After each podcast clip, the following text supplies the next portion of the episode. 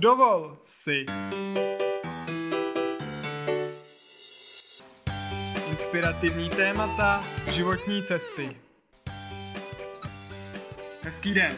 Právě začíná třetí díl podcastu Dovol si. Moje jméno je Tomáš Skokan a jsem moderátor a tvůrce podcastu. Díky, že posloucháte tento díl, který bude o každodenní součásti našeho života od první až do té poslední vteřiny. Celý díl bude ve znamení Dovol si dělat rozhodnutí. Jak důležité je dělat rozhodnutí a co je to správné rozhodnutí? V příběhu mé cesty plynule navážeme na díl předchozí a budeme pokračovat v cestě za naplněním svých životních snů. Na závěr podcastu v části aktuální téma si řekneme, jaké dělat rozhodnutí v období krize. To je na úvod obsah třetího dílu. A nyní je čas si říct... Co je to rozhodnutí? Chtěl bych říct, že to snad ani nemusím vysvětlovat, co je to rozhodnutí. Ale přece jen jsou tu rozhodnutí snadné, ty, které děláme každý den, a těžké, důležité rozhodnutí, které nám změní pohled na náš život, které nás posunou ku předu nebo vzad. Avšak vždy rozhodnutí znamená určitou změnu současného stavu. A dnes se pobavíme spíše o těch snadných rozhodnutích, o těch, které děláme každý den a mnohdy ani netušíme, že jsme rozhodnutí udělali, protože je to pro náš mozek už tak automatická věc, že nad tím nemusíme hodiny přemýšlet. Tak pojďme na příběh o těch rozhodnutích, které pro mě byly ty snadnější. Tento příběh, neboli část mého životního příběhu, začneme tam, kde jsme skončili minulý díl. A to je ve vyprávění, jak jsem si vybíral vysokou školu. Toto rozhodnutí já řadím jako to jednodušší, i když pro většinu z nás je to velké a zásadní rozhodnutí.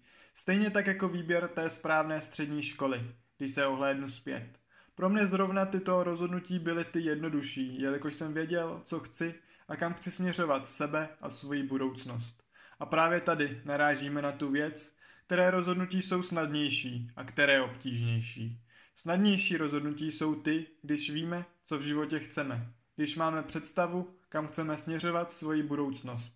Zkrátka máme jasno a nemusíme řešit takové to já nevím a co když tohle bude lepší než tohle. Co já vlastně budu dělat? Určitě to znáte, věřím, že víte, o čem mluvím. Stejně jednoduché rozhodnutí pro mne bylo, jakou školu si vybrat na navazující magisterské studium. Jelikož tu možnost jsem také měl, ale já jsem byl naprosto spokojený. S fakultou managementu, skvělé prostředí, skvělý kolektiv, dobré postavení mezi studenty jsem měl, nadstandardní podporu z školy ve vzdělávání a v mých studentských aktivitách. No prostě mi tady nic nechybí. A naopak si neumím představit studovat třeba někde ve velkém městě v anonymním prostředí, někde v Praze či jiném velkém městě. Ale pojďme zpět k rozhodnutí, které je na vás. Zda chcete být ve velkom městě nebo v malom městě. Ale abyste eliminovali tyto těžké a váhající okamžiky, které nejsou příjemné, poslechněte si druhý díl o životní vizi, jelikož ta vám rozhodně rozhodování usnadní. Tak to jsme si řekli, jak si usnadnit život od těch těžších rozhodnutí. A nyní si pojďme ještě říct, zda lze se rozhodovat tak, aby bylo rozhodnutí vždy správné a vedlo k tomu, co chceme. Já si myslím, že každé rozhodnutí v daný okamžik je to správné, pokud to tak cítíme a věříme, že to bude ten správný krok.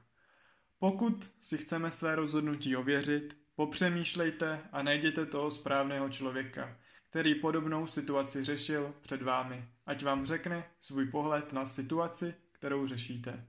Zeptejte se správných odborníků, jak by řešili situaci.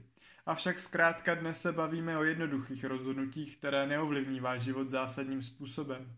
Vím, že jako své příklady z praxe jsem uvedl zásadní rozhodnutí, avšak mohu uvést i ty menší rozhodnutí, které v životě řešíme. Například jaké oblečení budu nosit, jaký mobil budu používat, co budu dnes obědvat a dalších desítek tisíc rozhodnutí denně, které uděláme. Avšak je třeba se postavit situaci čelem a rozhodnutí udělat, jelikož nikdo se nestal vítězem, pokud by se vyhýbal rozhodnutí. A pokud máte strach, tak to je dobře, protože jen tehdy můžete dokázat velké věci. A o těchto velkých a zásadních rozhodnutích si povíme v příštím díle. A nyní přejdeme do poslední části podcastu a to je dnes aktuální téma. Jaké dělat rozhodnutí v období krize? Velmi zajímavé téma o tom, jak vlastně většina lidí přemýšlí, jak přistupují ke krizi a zda je to tak správně.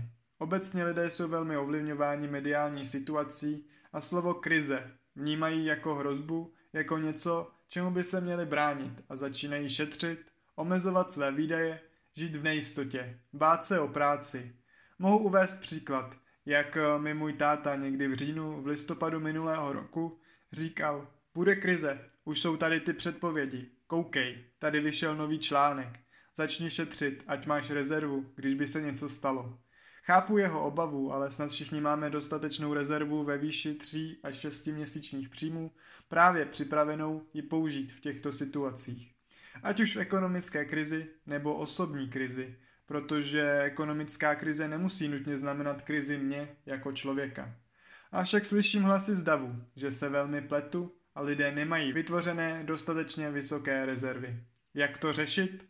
Udělat to rozhodnutí a udělat si rezervu. Pokud to nedokážete se svojí stávající prací, najděte si lépe placenou práci nebo přivýdělek. Přece jen období krize je velká příležitost. Stačí chytit svoji šanci za pačesy. Tím chci říct, v období krize se nebojte rozhodnutí, ba naopak, buďte otevření příležitostem, protože kdo dře a využije krizi ve svůj prospěch, ten se stane vítězem, až bude ekonomika na vrcholu.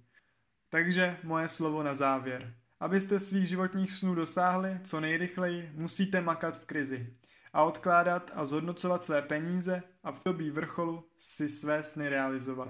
Pokud pochopíte tento princip, že je třeba se chovat v souladu s ekonomickým cyklem a mít rezervu neustále vytvořenou, budete vždy připraveni na jakoukoliv změnu ve vašem životě.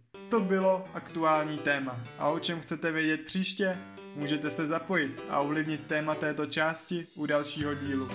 Stačí mi napsat na Facebooku Dovol si nebo na mém Instagramu, o čem se chcete rozvědět více, co vás zajímá a já vám na to sdělím svůj názor. Tak a to je úplný konec třetího dílu.